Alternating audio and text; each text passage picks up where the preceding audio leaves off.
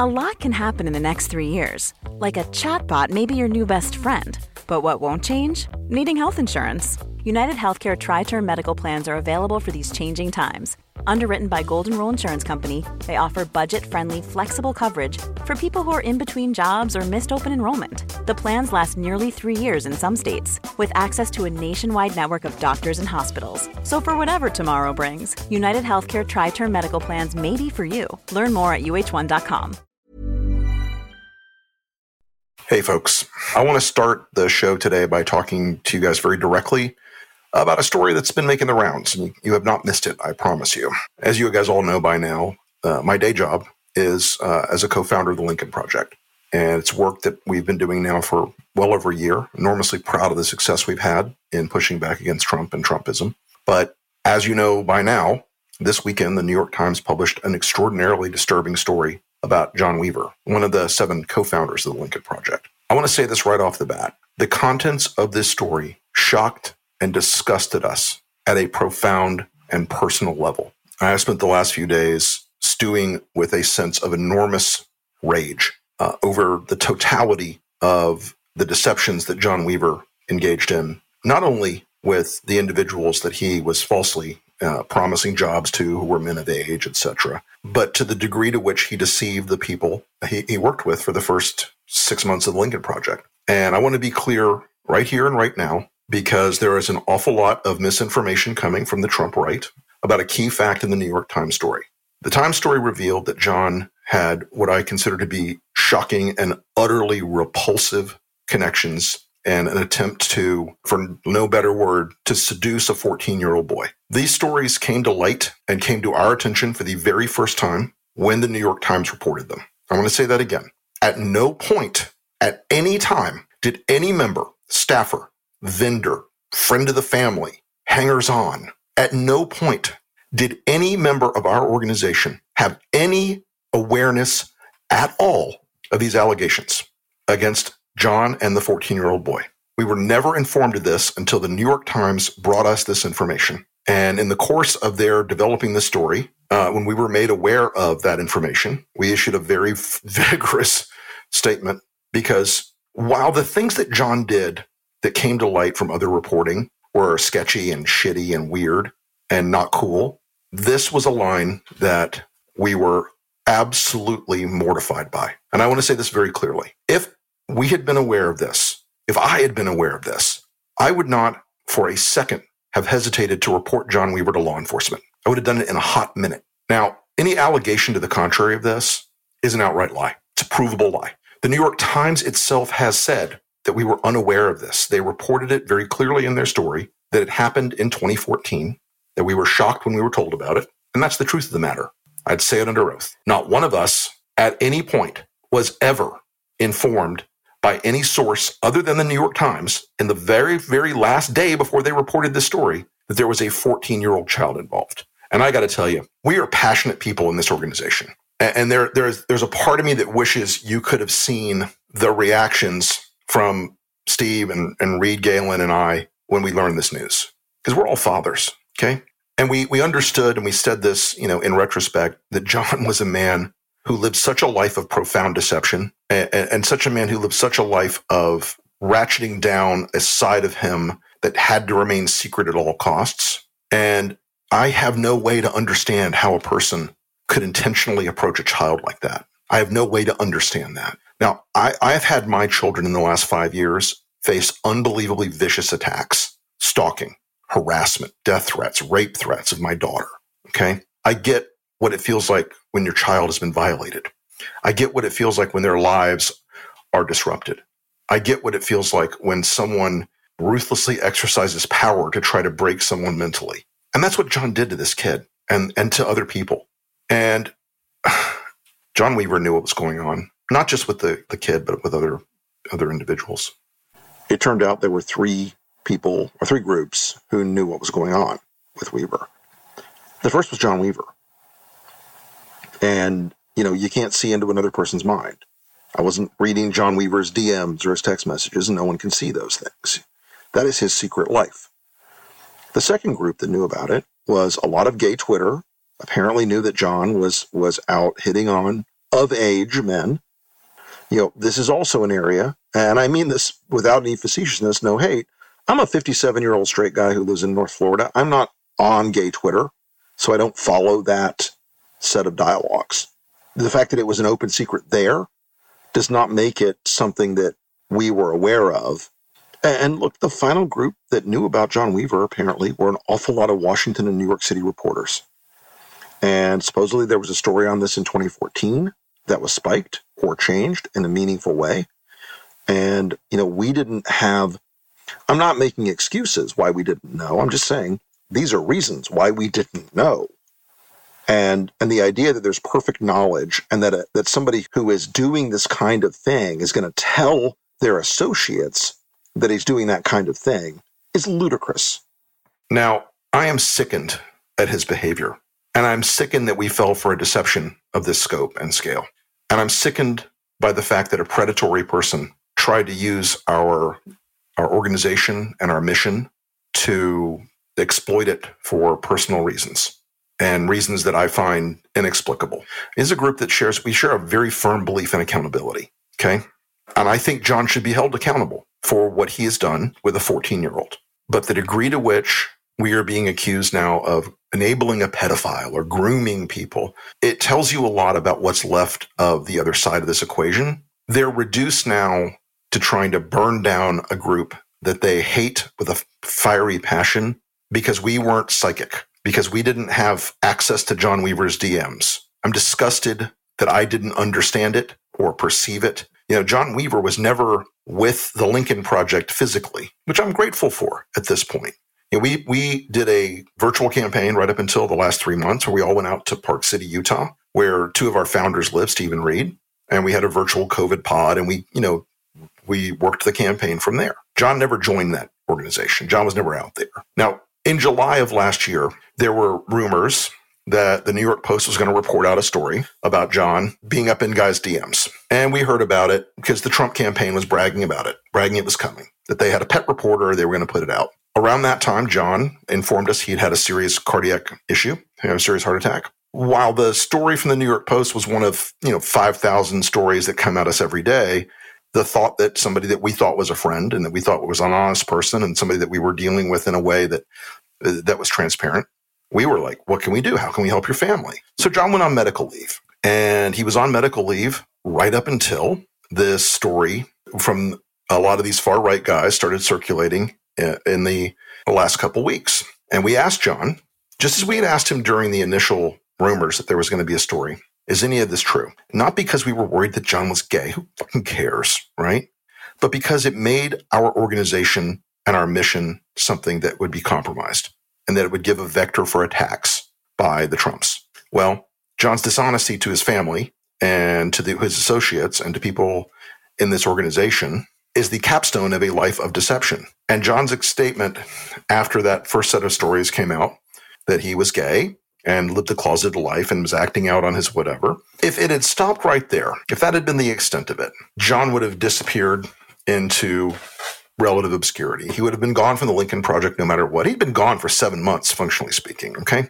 He would have been gone because there was this new reporting from the Times, because there was this new layer to this. And by the way, folks, the, the degree to which John deceived us is not what I'm worried about right now.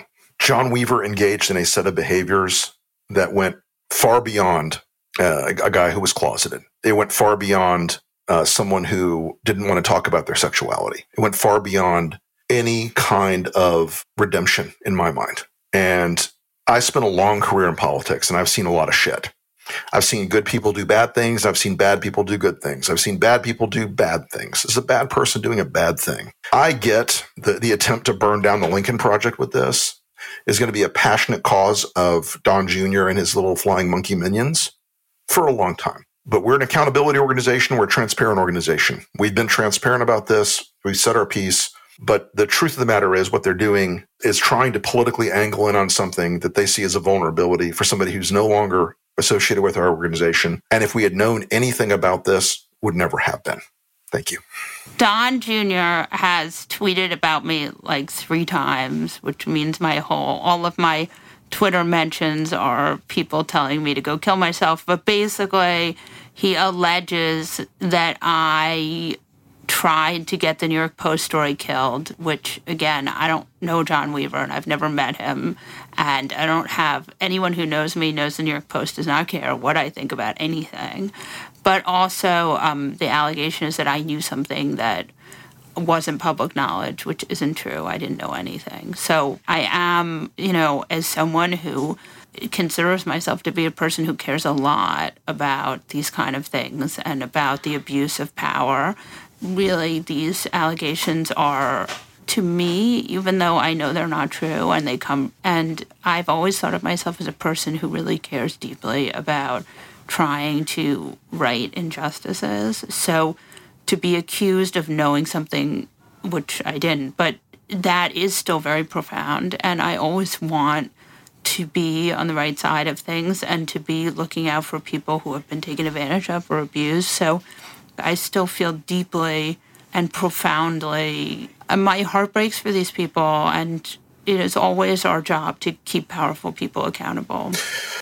Hi, folks. This is Rick Wilson, and welcome to the Daily Beasts, the new abnormal. Hi, I'm Molly Jong-Fast, a left wing pundit and an editor at large at the Daily Beast. I'm also an editor at large at the Daily Beast, a former Republican political strategist, best selling author, and full time troublemaker.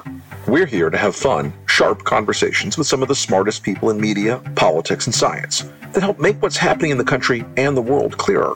We take the issues seriously. Ourselves, not so much. Our world has been turned upside down. On the new abnormal, we'll talk about the people who got us into this mess and how we get ourselves out of it. Hey, so Molly, guess what I was doing on the 6th? Planning the Capitol riots, according to Rudy Giuliani? I was, apparently. You know, I got to say this. After all this seriousness and, and, and the thing I just, you know, talked to you guys through, after all this seriousness, the funniest fucking thing of my life is that my old boss is on TV saying that the Lincoln Project helped plan the Capitol Hill riots. More specifically, that a guy who works for Lincoln Project, who used to be with Romney, that Stuart Stevens planned the Capitol Hill. riots. Is that what riots. he was saying? That's what he's saying. And listen, even Steve Bannon, even Yeah, Gristle like- Icarus is sitting like, there going, "Whoa, Rudy, wait, whoa, what?" that might be I mean, too huh? So yeah, do you remember the famous? Well, maybe not. Well, you're, you're way too young for this. Yeah. There was a hope. 1970s television show called Space 1999. That's right. And the theory of Space 1999 was that the moon had been torn from the orbit of the Earth and was traveling through space. And the farther away it went, the crazier shit got. Imagine for a second, okay? Imagine for one second that the Republican Party is like that moon hurtling through space now. It is separated from the orbit of reality and is increasingly soaring out into the black cosmos, into some kind of bizarro new zone that we don't even that we don't even like begin to understand. And so when Rudy's out saying Rudy's out saying that the Lincoln Project planned the Capitol Hill riots, it's straight up defamation. Okay, it's it's like every lawyer in America was like, "Oh dear God, oh dear God." So he has until Wednesday to respond to our our, our legal team, which they sent out. I must say, quite a letter on Friday, um, scourging scourging the senor, and the idea that the idea that we planned the riots is amazing to me. But I don't understand. Rudy, he must know that he's just lying, right? I mean, didn't he plan the riots? I think he's now into the the upside down. I mean, I think he's now out, like off in space. The, you know, he's around people now who say shit like that. It's like, oh, what's your source? I saw it on 4chan. Oh, really? It was on a random Discord called Alt Right is All Right or whatever. You know, what the fuck? Yeah. But it is interesting the silence of Donald Trump. It is profound, don't you think? I would say that the silence of Donald Trump is not only profound, but irritating to him. He's frustrated. This is why he's got his his fist up Don Jr.'s ass, making him talk flap his jaws like a like a hand puppet on a whole variety of things, because only Don Jr. can still speak to the mob. And the idea that Trump has been silenced is still one that it's not quite sinking in. It's why you see so many different weird schisms and bangs back and forth on on where they're going. The Republican Party seems like a mess. Right? I did write a book about this. Yeah, tell me more. Predicting it, as you may have heard, I, and we, have talked about that at some point. But you know, Molly, the, the whole thing about Rudy, as crazy as he's getting, and as as wild as this is, and and because apparently, even though Donald Trump is sending people out trawling like strip mall law firms to try to find somebody to defend him on the floor of the Senate, he can't find anybody, including like all the bottom feeders. This will be Rudy's last gig. Uh, he still won't get paid for it and um, it's going to be tough after Dominion's finished with him. I mean, I kind of regret that that the potential for for us suing Rudy over accusing us of I don't know organizing a violent insurrection. Um, it, we're going to be in line behind Dominion, who are going to basically leave Rudy with nothing but uh, nothing but regrets when he's done. So Dominion seems real tough. I have to say, I wrote a piece on Dominion, and like their filing is like they do not feel like they are going to let this one go. No, no. You know why they're not going to let this go? Because they reached a point where they said, our brand, unless we push back and are direct about this, our brand is done. Yeah. They're hammering back on Rudy and the other, and Lin Wood and Sidney Powers, Powell, excuse me, Sidney Powell, the whole, you know, lunatic cadre of Trump enablers the dream team, if you will. It's a dream team that can't win a lawsuit. A dream team. the whole thing with Dominion and just the constant defamation, it's sort of amazing to me that I was reading something Rudy said, and Rudy was like, We did manage to convince a large part of the population that the election was rigged. Yeah, he, he, he did. Right. And at the end of the day, it's like, that was the goal. And now they have undermined elections and they have sold this big lie to the point where even though we had, I mean, and the other thing that I think is important that I just don't think we spend enough time on is that we did not have a peaceful transfer of power. For the first time in modern life, we did not. We had a coup. It didn't work. It was a stupid coup, but it was a coup. And so now we have a situation where we have a country where a large swath of it does not believe the election was free and fair. And the Republican Party, as a response, has decided they're going to make it harder for people to vote. So I'm not convinced, you know, Republicans have basically splintered off into two groups the retiring, right? And the right. people who are like, we have to make it harder for Democrats to vote, for, you know, Democrats to vote, for people to vote. And then MTG, Marjorie Taylor Greene, who believes that Jews have lasers. That should be the actual minority leader of the House right now. She has more power than Kevin McCarthy. She's the spiritual minority leader of the House. I think of her as the de facto minority leader.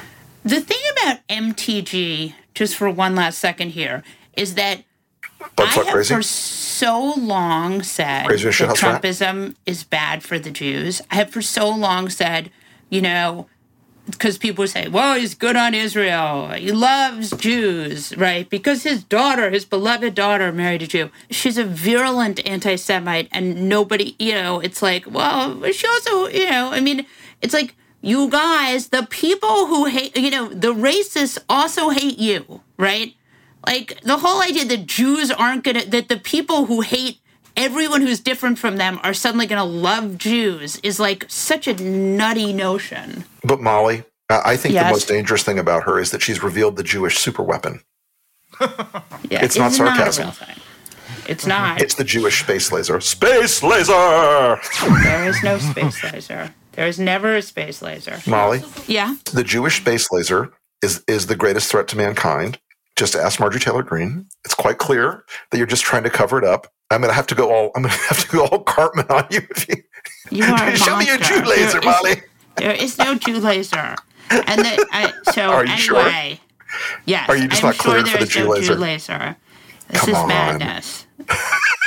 so when I'm watching Marjorie Taylor Greene's social media, though, she seems to have more aspirations than Trump ever did, and it really feels to me like she has the aspiration that she's going to be on that ticket in 2024. Oh, she working. That girl working.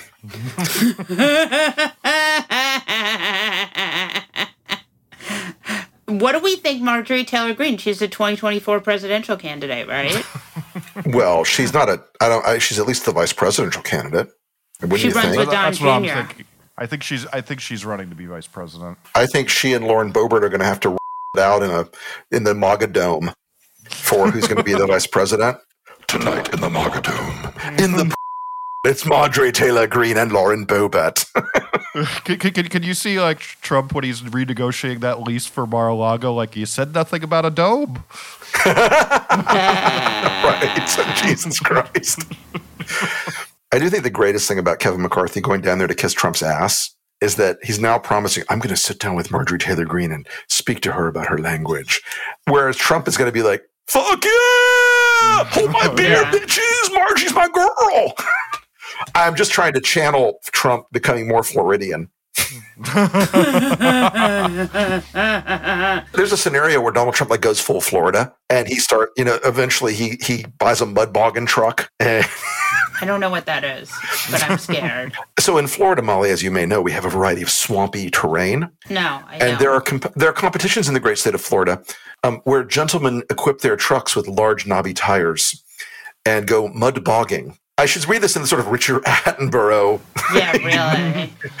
the mudbogging sport is an exotic pursuit of the Florida native. Uh, but there's this, there's a scenario where Donald Trump becomes a mudbogger, starts wearing nothing but a starts wearing nothing but a, a tank top and flip flops to Walmart. yeah. Jesus Christ. Hey Donnie, you want to go to the hog dog rodeo this weekend?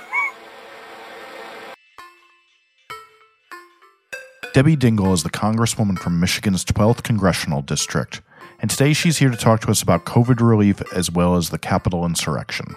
Hi, Representative Dingell. Hi, Molly. Uh, um, we're so excited to have you. I was hoping first that we could talk a little bit about January 6th, if that's okay. You can talk about anything you want. okay, good.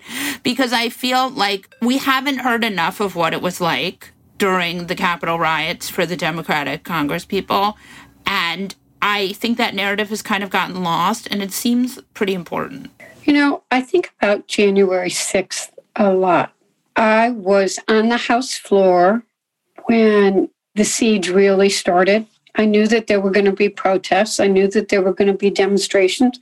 I knew a lot of people had come from Michigan. But if you're a woman from Michigan, you're used to protests, you're used to people exercising their right of free speech.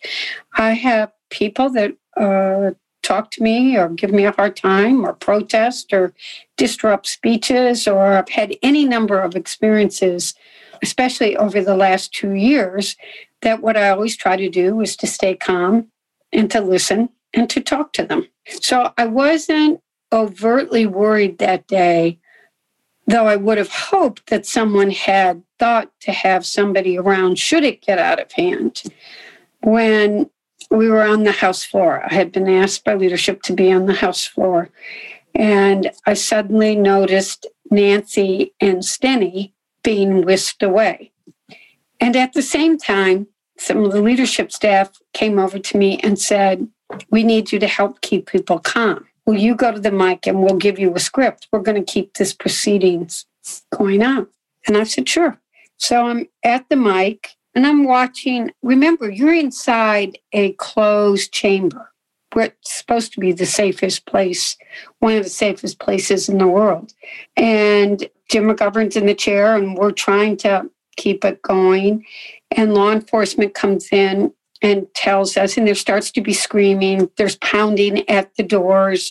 Officers are yelling at people and saying, Make sure those doors are secured. Make sure those doors are secured. My colleagues were taking benches and chairs and helping secure the doors. And we were told to sit in our chairs, pull out our escape hoods, which are the gas masks, and that if we were told to kneel, we needed to do so right away because there could be some shooting. It still seems surreal, but we did what we were told, and people began to take up their gas masks. I didn't know how to use one, to be perfectly frank. A lesson I've learned from that day, get a lesson. And the noises got louder and louder, and they said that they were going to evacuate us. So they wanted us to go quickly and smoothly.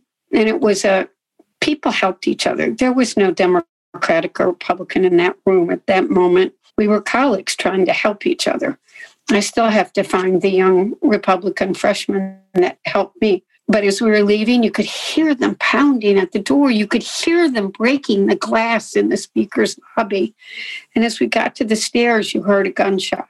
And somehow you knew it was real. And we just kept moving. We kept moving till we got to an undisclosed location where we were for four or five hours without a lot of information. There were no televisions. We didn't really understand what was happening outside. It's such a scary story. So then what happened when they started evacuating you? Well, we all just, I mean, we moved very quickly. We went down a lot of stairs in a lot of narrow hallways. It was a bit of chaos of trying to know where we were going, where we are going to be safe.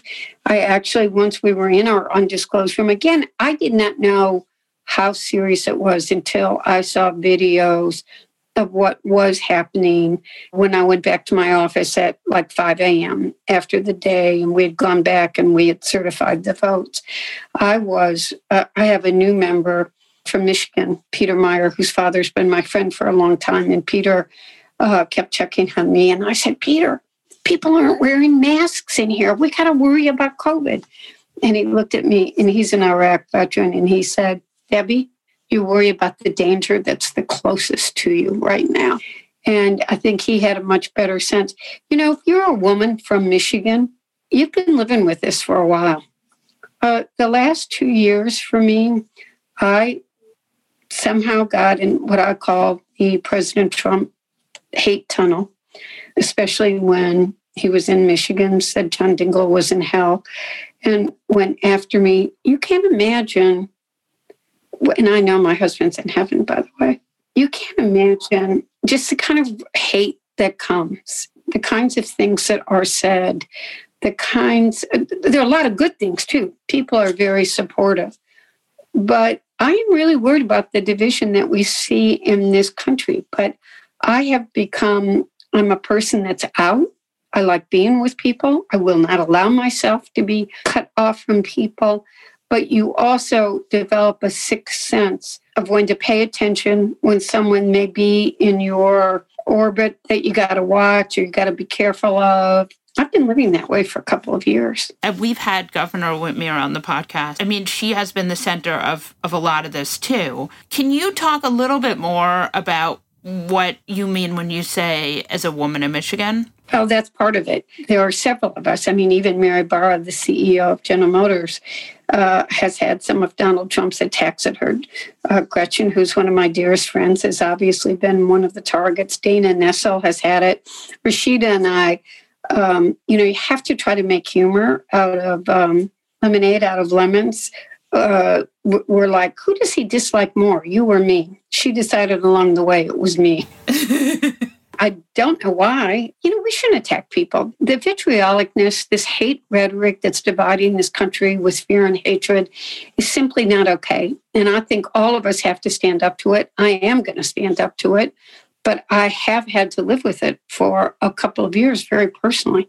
Yet when Trump attacked your husband, how did you survive that? Like, what did you do to keep yourself sane? I just kept going because that's what John Dingell would have told me to do. And I was very, I was not going to stoop to the president's level. I think that at that time, it woke up a lot of people about what was happening to civility in this country. I was touched by the number of people that did reach out on both sides of the aisle and I really wanted it to be a learning moment for people to think about what we say to each other, that we are human beings that do have feelings, and that words do have consequences, and that we all have to take responsibility for a little more kindness, a little more civility and respect, treating each other with dignity, which we are losing in this society. I have this question about Michigan, and I know is it because it's a state that's so divided politically that you have these militia groups, or do you understand why this is happening in Michigan? Because it feels like Michigan is a hotbed.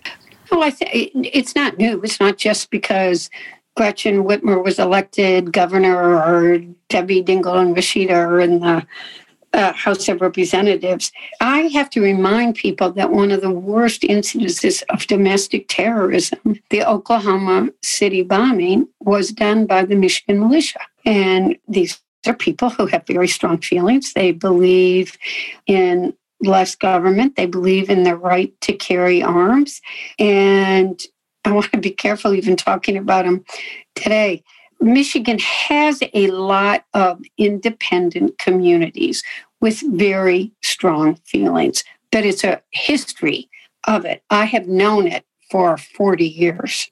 It's hard to like make sense of, but it's important points. So, can we just talk for a few minutes about COVID legislation? Yes. So, Democrats control the House and the Senate, but it's a very small majority as um, as we've been talking about and they don't and again in the senate it's not really controlled quite the traditional way. So i'm just curious to know do you feel like democrats have learned a lot from the time of obama? Like do you feel like there's real legislative change from that era? So we're going to have to see. So there are many new people that were not there during the obama era i think joe biden is not President Obama.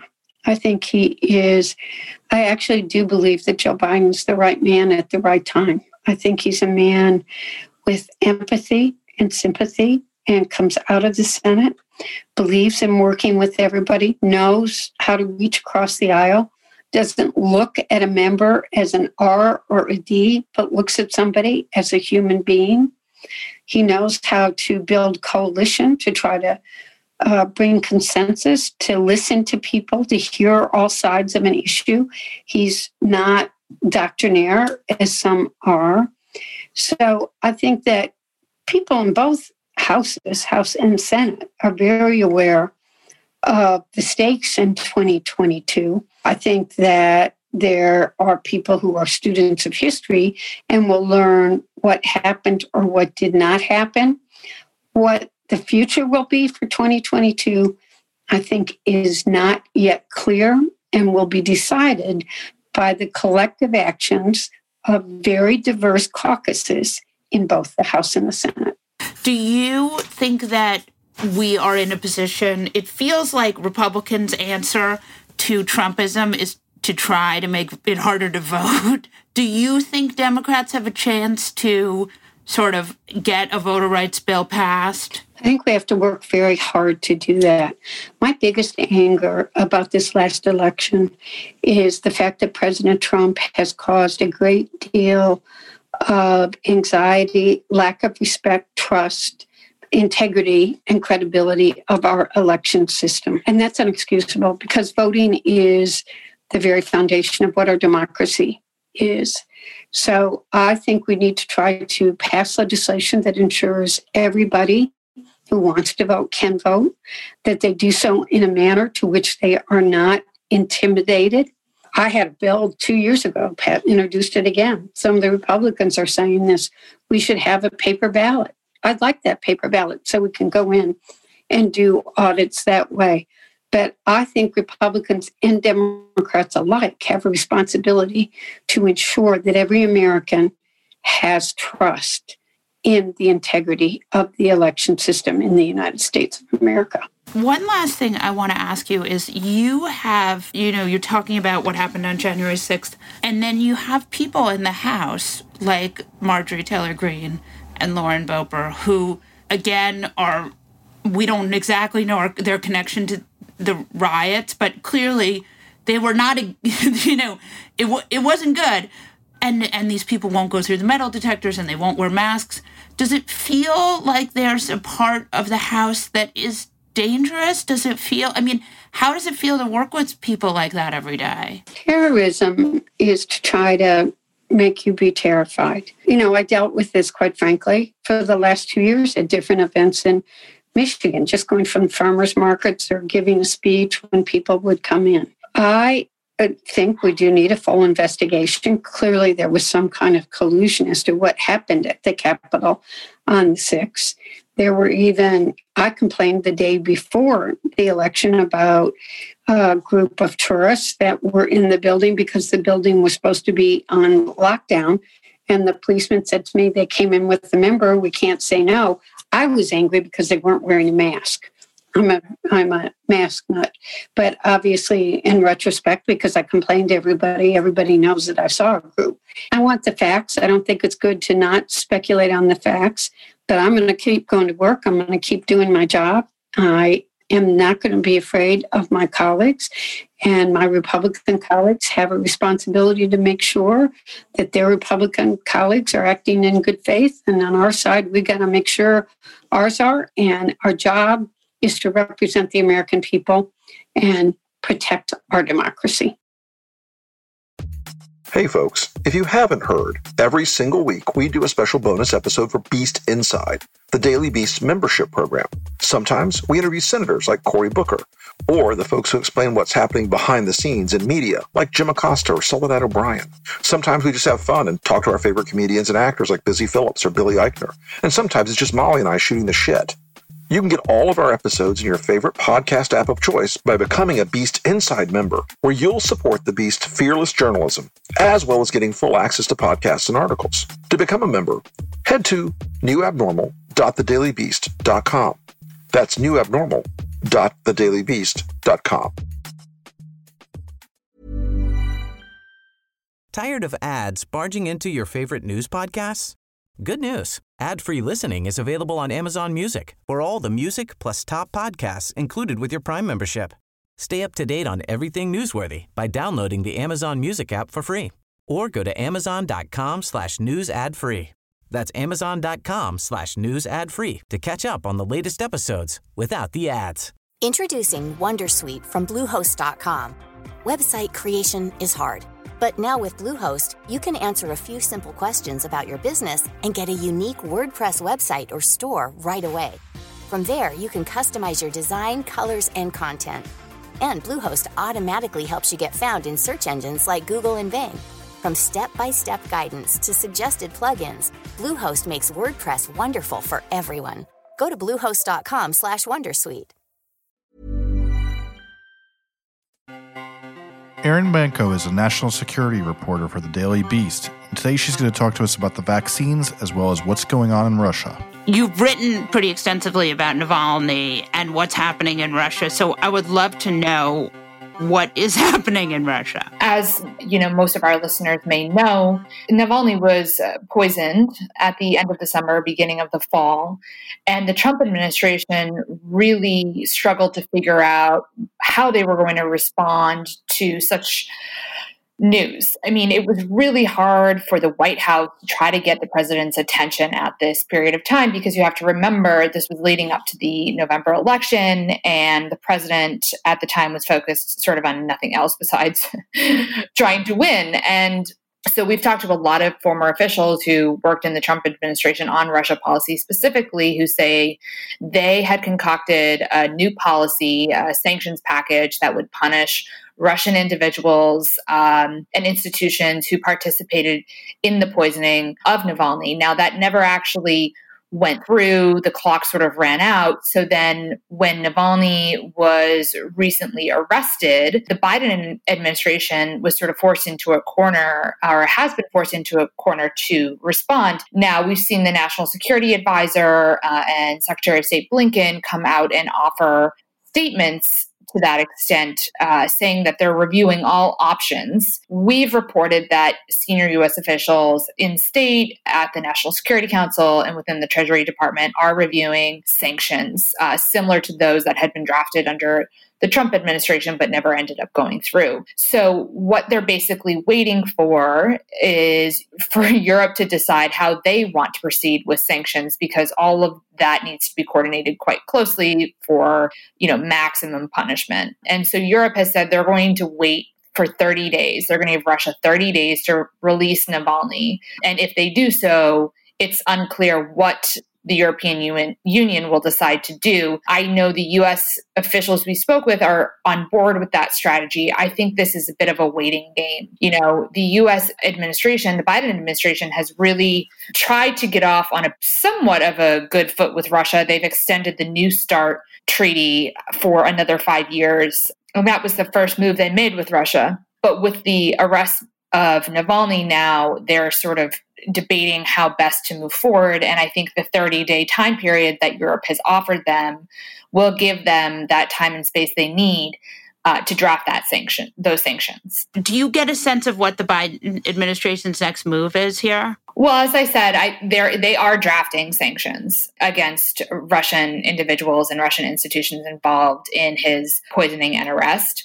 And so, what I've been told is that those conversations about sanctions are sort of separate and apart from the conversations that are ongoing about how to punish Russia for other malign activities, including, you know, the bounties in Afghanistan, the interference in the 2020 election, and the SolarWinds uh, hack. Right. So, you know, there's a lot to deal with for the Biden administration. And I think they're trying to view all of those issues in silos. And rather than be reactionary, like the Trump administration was, quite frankly, uh, they are trying to sort of slow down the process and think more strategically about their long term relationship with Russia. You know, under the Trump administration, there was a lot of demand from Capitol Hill and elsewhere that the president and the White House punish Russia for all, for its malign behavior. And you know, from the folks we've talked to who worked on Russia policy in the Trump administration, all of that policy was was really reactionary and and sort of not thought out in a cohesive way. So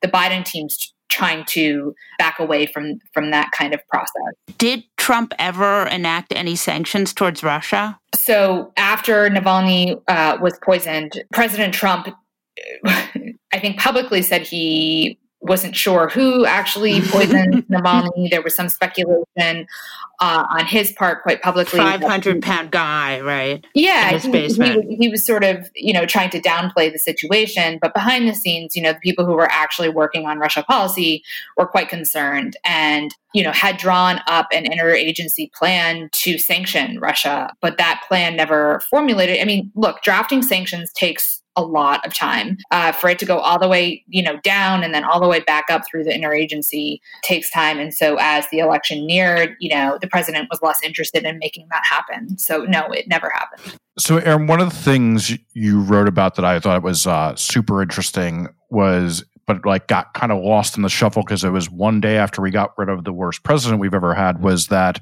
the Biden administration came in and said that what the Trump's COVID plan was worse than we imagined was the quote. Can you talk to us a little bit about the details of what Biden actually discovered when he got into office and all that? It was a little difficult for reporters to figure out what exactly the Biden administration meant when they said that they were looking at the vaccine distribution system and were alarmed about how bad it was essentially.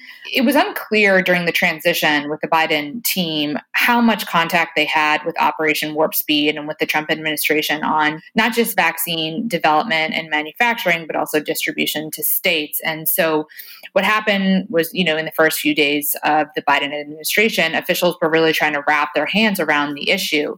We had states saying that they, you know, had shortages, but also they had not administered all their doses. And so what the Biden team attempted to do was just a basic accounting exercise, essentially, to figure out where all these vaccine doses were, whether they were still good and they could be used and put into people's arms, and how to go about making sure there was a steady stream of doses um, upcoming here in the next few weeks. Now, there was a system in place from the Trump administration that was developed under the Trump administration to distribute vaccines to states that that that system has existed for months it was developed you know over the past eight months or so. But the real problem seems to be on the state level. You know, what happens to these doses when they arrive at their distribution points and how are they tracked from there?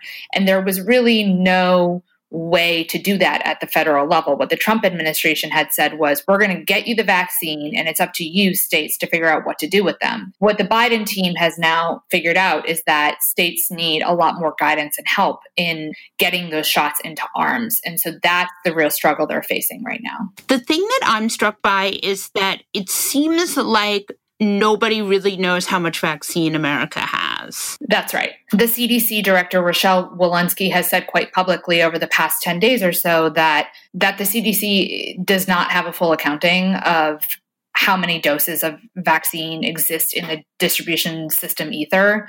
I've heard her speak over the past two days or so, and I guess that process has been going quite well. They are more confident that they know where these doses are. But this is, you know, the number one priority within the Biden administration right now is finding doses and making sure they don't go to waste. Before they start to ramp up um, supply through other means they want to make sure that you know um, these expensive vials are not going to waste. So uh, that is an accounting exercise that they are still in the process of doing. You know their rhetoric right now has been we have only been here for x amount of days. Please give us time. This is not easy.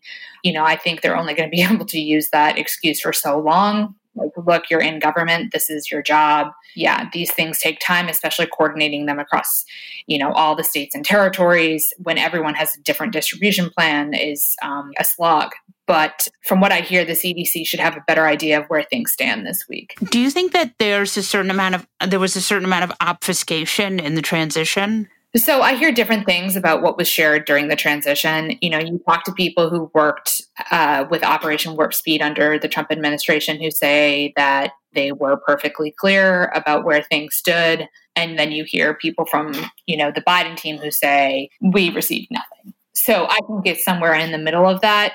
I think part of the problem is that the transition team just didn't fully understand that there was no real plan to get the vaccine doses from the distribution points into people's arms. Right.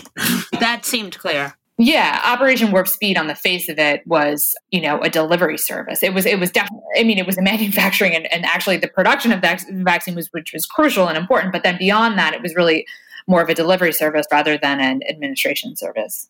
Right. I mean, that is what strikes me is that it seems like even when they were talking it up, they always Trump administration never sort of made the leap that these this vaccine would have to go into people's arms and how they would actually do that. That's exactly right. And I think look, you know, public health systems across this country are chronically underfunded and have been for decades. And so what right. we're seeing now is is the result of that that there just simply aren't enough people in these health departments to make sure that this goes smoothly they're relying on volunteers who you know are trying to reinvent the wheel every day at these massive distribution hubs and and so that's how you know it's it's sort of a disaster right now it, you know when when the states and cities are are trying to do this on its own it's going a lot better you know within hospitals and other healthcare facilities can you talk just for a second? Do you have any? I don't know if you've been writing on this or, but about West Virginia. Oh, West Virginia. That's my next big story. I am. Um, oh, good. It feels important. Everyone I talk to is so impressed by West Virginia and what they're, right? what they're doing. I am increasingly every day impressed by the numbers they're putting up. You know, I've talked to a lot of people about West Virginia. I hope to maybe travel there soon to do a story about it. But the main thing that I've you know heard from from people who have been looking at this issue is that West Virginia you know really relies on this idea of having mom and pop shop type pharmacies where you know the people that run these these pharmacies and these healthcare institutions are sort of so ingrained in their communities where they know everyone who's coming in or signing up to get a vaccine. They know their medical history. There's sort of these you know they're not doctors or nurses but they're people who the community um, trusts and um, listens to. And so that's why i think the supply and demand gap is so minimal is because they've been able to get people to sign up for the vaccine and they've been able to administer it through these smaller pharmacy institutions. And it's something that you don't see replicated across the country because you know, look, every state has different kinds of populations. Some are rural, some are urban. Um, but I think for West Virginia, this local pharmacy system has been a really good way for the state to distribute the vaccine. Yeah, it's fascinating. I mean, it's like it, it's almost counterintuitive, right? That you would go into a much more sort of less centralized way of doing it, but it seems to work. Yeah, but this has always been what health officials have stressed since day one. We need community leaders who are not not only going to you know go out into their communities churches other kinds of religious institutions or schools and sort of preach the idea of signing up for the vaccine and how safe it is to reduce hesitancy but also to help streamline things um, and to get the word out about how the process works and you know where you can sign up. All, all of these things you know we should be relying more on these kinds of community leaders. And when we talk about public health systems being so chronically underfunded these kinds of community leaders can really fill that gap and we should be relying on them more. Thank you so much. That was great. Thanks for having me guys. Really appreciate it and we are here on our Fuck That Guy, our favorite and only segment. It's not our only segment anymore. Okay, we have another segment, but we're not doing our it most today. famous segment. It's our, yes, our segment that if we had merchandise, we would merchandise Fuck That Guy. We would. We would. We should do that for charity. Let's do that for charity. We should. Let's Let merch us. for charity. Merch for we'll goodness. merch for charity. That's right. I love this. Let's do it. As someone who has been on Clubhouse before, my fuck that guy is Elon Musk. I actually was a big fan of Tesla when it came out, and I Was he on Clubhouse? yeah, he was on Clubhouse yesterday, and he gave a talk at one o'clock in the morning Eastern. 10 o'clock LA uh-huh. time. The reason why I say fuck that guy to Elon Musk is he's very, very, very rich. He has an opportunity to help lots of people. He was one of the first real misinformation coronavirus spreaders. He's used his platform for real dubious stuff. And even though he has done some good stuff, like the the cool space stuff is really cool. I think that he really has sort of managed to not do the right thing when it comes to a lot of things. And so and also, he has these like wacky kind of alt right views that are really kind of destructive. And he has benefited so much from government, for you know, from Oh, for sure. government sure. partnerships. That the idea that he's ultimately kind of like all of these Trumpy guys who want to destroy the government is really fucking appalling. So, as much as I appreciate some of the cool science stuff you've done, I'm gonna have to put you in the fuck that guy category. Hey, Marriott. I'm going to put you in the fuck that guy category this week because you are still in bed with Donald Trump. Stop yes. it. Cut it out. You know what to do. Oh, look, the, the Marriott is still basically running Turnberry for Trump. And this is one of Trump's like uh, bailout movements. Uh, he needs to keep his golf courses alive and his overseas operations alive so he can flee the country as justice closes in. But Marriott's still very eagerly, eagerly in bed with Donald Trump every day. You know, Marriott, I would just like to point out that a meaningful number of your customers are, are not people of, uh, of people of, of Trump's color, which is to say orange. And the poison of his brand is spreading to your brand. Enjoy.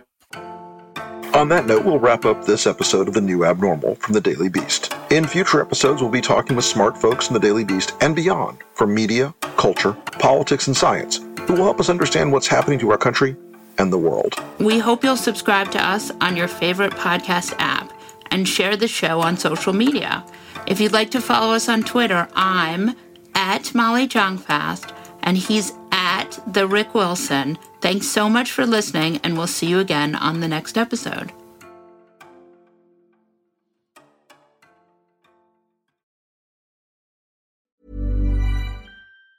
Tired of ads barging into your favorite news podcasts? Good news. Ad-free listening is available on Amazon Music for all the music plus top podcasts included with your Prime membership. Stay up to date on everything newsworthy by downloading the Amazon Music app for free or go to amazon.com slash news ad free. That's amazon.com slash news ad free to catch up on the latest episodes without the ads.